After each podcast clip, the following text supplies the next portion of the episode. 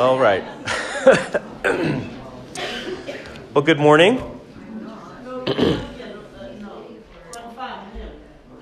we'll talk about it later. uh, so, this is my report for 2019, and I've called it A Year of Building. 2019 was our second full year here in Tuxedo. And the initial adjustment phase came to an end, and as I began to firmly grasp the flow and feel of this church and community, I feel as though this past year has given me the opportunity to lead with more confidence and to be, begin to put into clearer focus a vision for the future as well as a realistic plan for the next few years. I am extremely grateful to the wardens and vestry members for their partnership and service to God through this church. In particular, I would like to recognize several people whose terms of service are coming to an end as of this meeting. First, I would like to say thank you to Matt Lavka, whose tenure as senior warden spanned the years of the retirement of the previous rector, as well as the search, call, and transition period for your current rector. Serving as a warden is a tall order at any time, but all the more so during seasons of great change in the life of a parish. So thank you, Matt, for your passion and faithfulness to St. Mary's.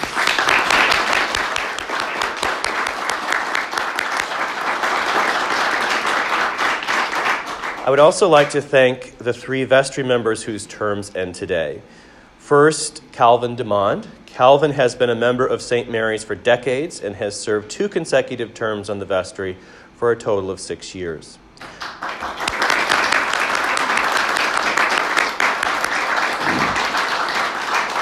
I also wish to thank Elise Fuller and John Cassis, both also highly devoted to St. Mary's, who have each served one full term.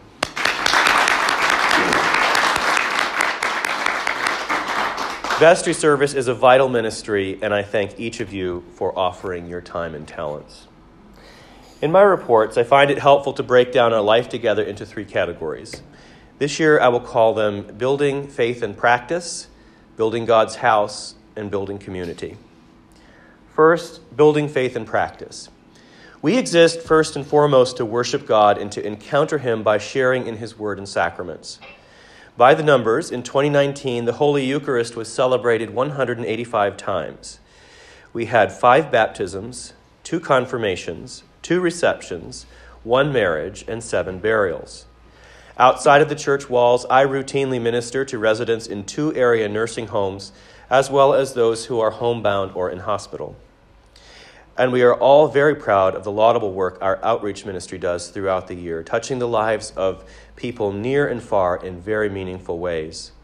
Of course, ministry is not limited to just a few people. We are all ambassadors for Christ and are all called to go into the world and make new disciples through him. It is through faithful witness, consistent, authentic practice, and active evangelization that we will grow Christ's flock. As Jesus said, as we heard today, come and see. Our beloved music program was greatly enhanced this last year with the arrival of our new organist and choir master, Sheldon Eldridge. Sheldon brings to St. Mary's decades of experience as well as a true passion for excellence in sacred music as an integral part of our Sunday and Holy Day liturgies, a belief that he and I both share. In just a few months, he has already helped our choir to grow and achieve new levels of artistry in the praise of God through music. Our Christmas Eve Midnight Mass was just one example and a delicious taste of the new direction in which our music program is headed. We have also been blessed and a bit spoiled to have Bruce Shu with us as organ scholar. I am truly grateful for Bruce's leadership during the interim period, which included Holy Week and Easter. It is my hope that through the Organ Scholar program, we at St. Mary's can continue to form excellence for the whole church in music. I would like to take this moment to express my sincere thanks to everyone involved in the music ministry, the choristers, and uh, all of you for your hard work and dedication throughout the year.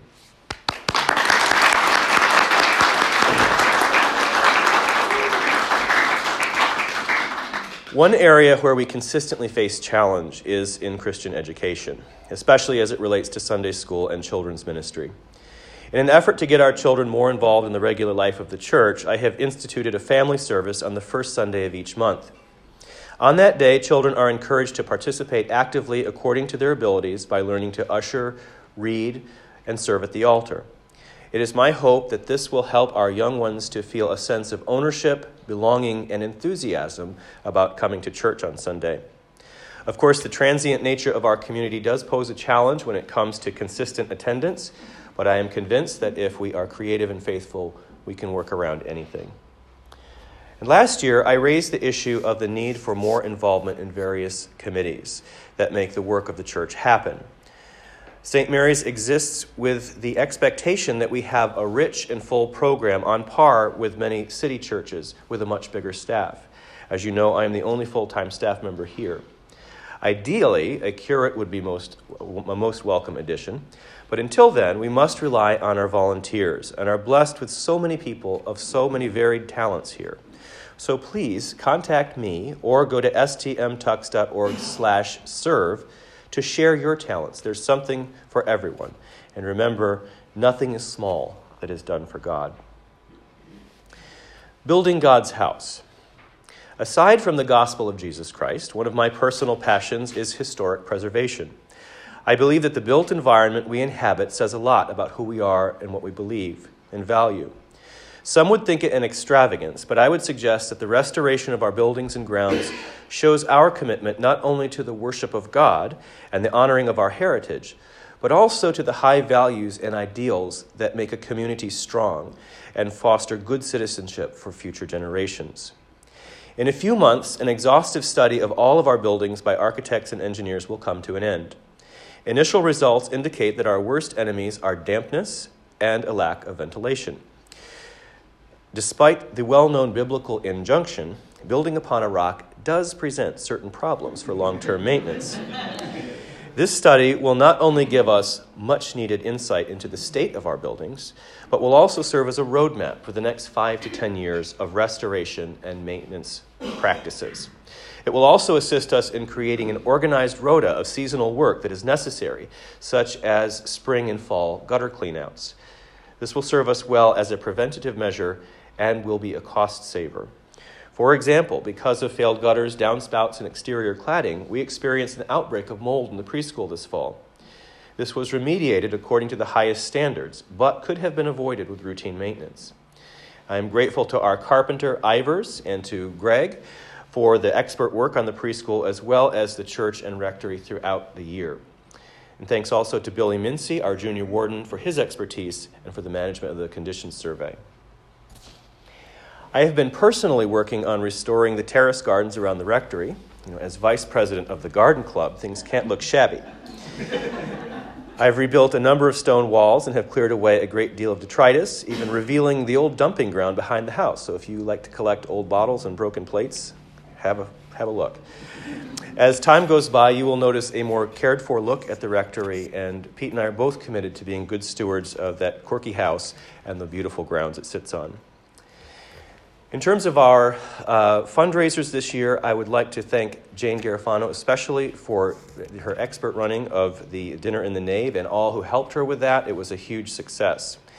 And because of that dinner and uh, uh, talks with, uh, with various folks, we were able to be, we were able to begin the process of updating our sound system.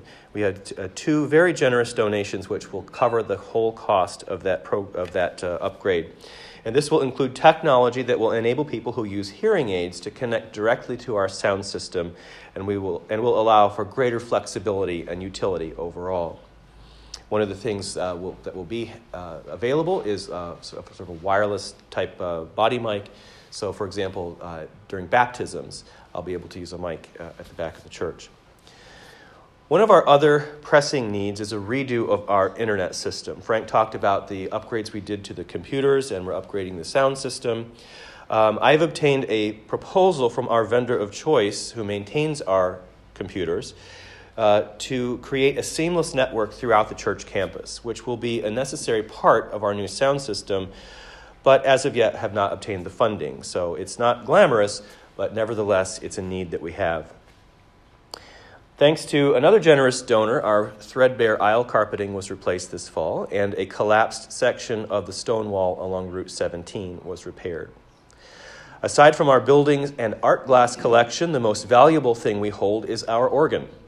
It was installed in the 1970s and has been regularly maintained, but is in need of cleaning, revoicing, and other general maintenance. Apparently, uh, squirrels or chipmunks really find it an inviting place to put acorns and, and relieve themselves. So, uh, some basic stuff needs to be done, but uh, some overall, I've been speaking with Sheldon and with our organ builder, and uh, we're developing a vision for, um, uh, for a reworking and a restoration of the organ that will ensure that this magnificent instrument sings out God's praises long into the future.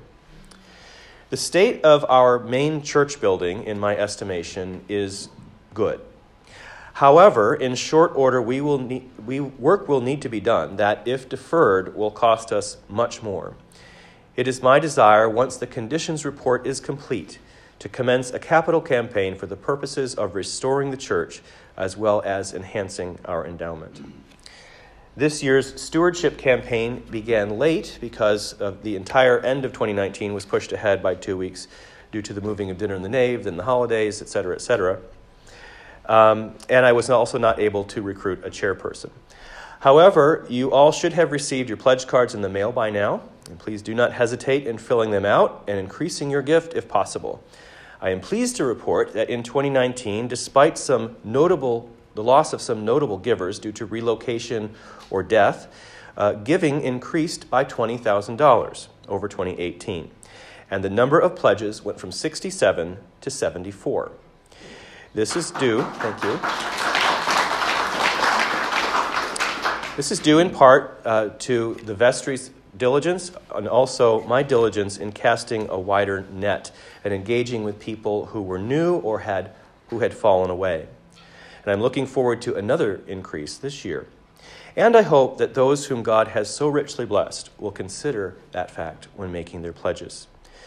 The Episcopal Church uh, endorses the biblical standard of giving, which is a tithe of 10% of your income. And we all work and strive to get towards that. And I would like to say a special thank you to Frank Fabia, our treasurer, and to everyone who volunteers on our finance and investment committees to help keep us financially on the up and up.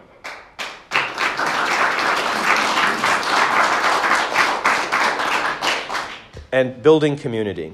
Lastly, St. Mary's is quite self consciously the spiritual and philanthropic center of our community. Our engagement and investment in everyone's well being cannot be rivaled. It is rightly a point of pride for us. And thank you to Sue Haywood and to all who serve on the Outreach Committee.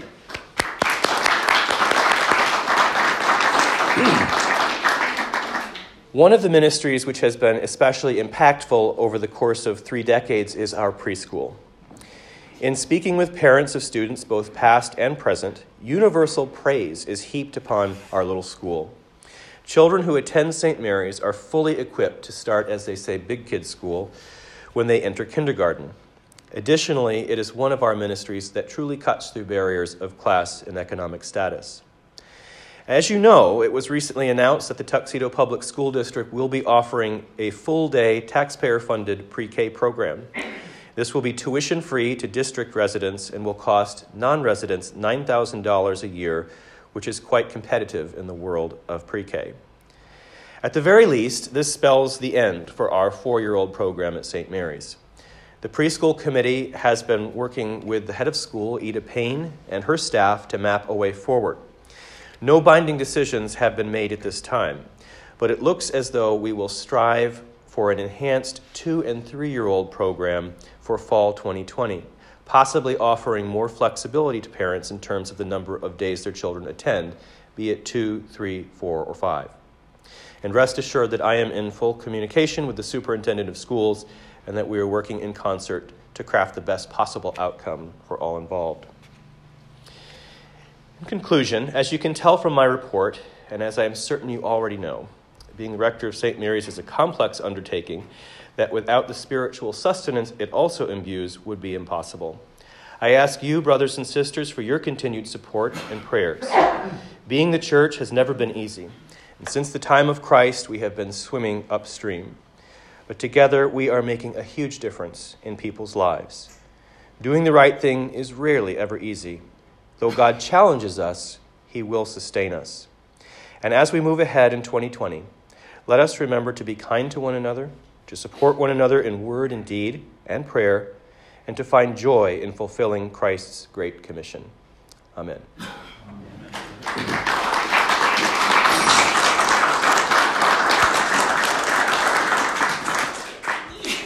Are there any questions uh, arising out of my address? We're going to have each table clean itself up. Yes. That came out of your address. No. Being kind to people. Yes, being kind, helping one another. Uh, we could use uh, some busing. Yes, that would be great. Um, all right, since we know the results of the election, I suggest that we move on to our closing prayer. Let us pray. Our Father, who art in heaven, hallowed be thy name. Thy kingdom come, thy will be done, on earth as it is in heaven. Give us this day our daily bread, and forgive us our trespasses, as we forgive those who trespass against us. And lead us not into temptation, but deliver us from evil. For thine is the kingdom, and the power, and the glory, forever and ever. Amen. Is there a motion to adjourn? Lily moves. Second. All in favor? Thank you, everyone. Thank you, Barb.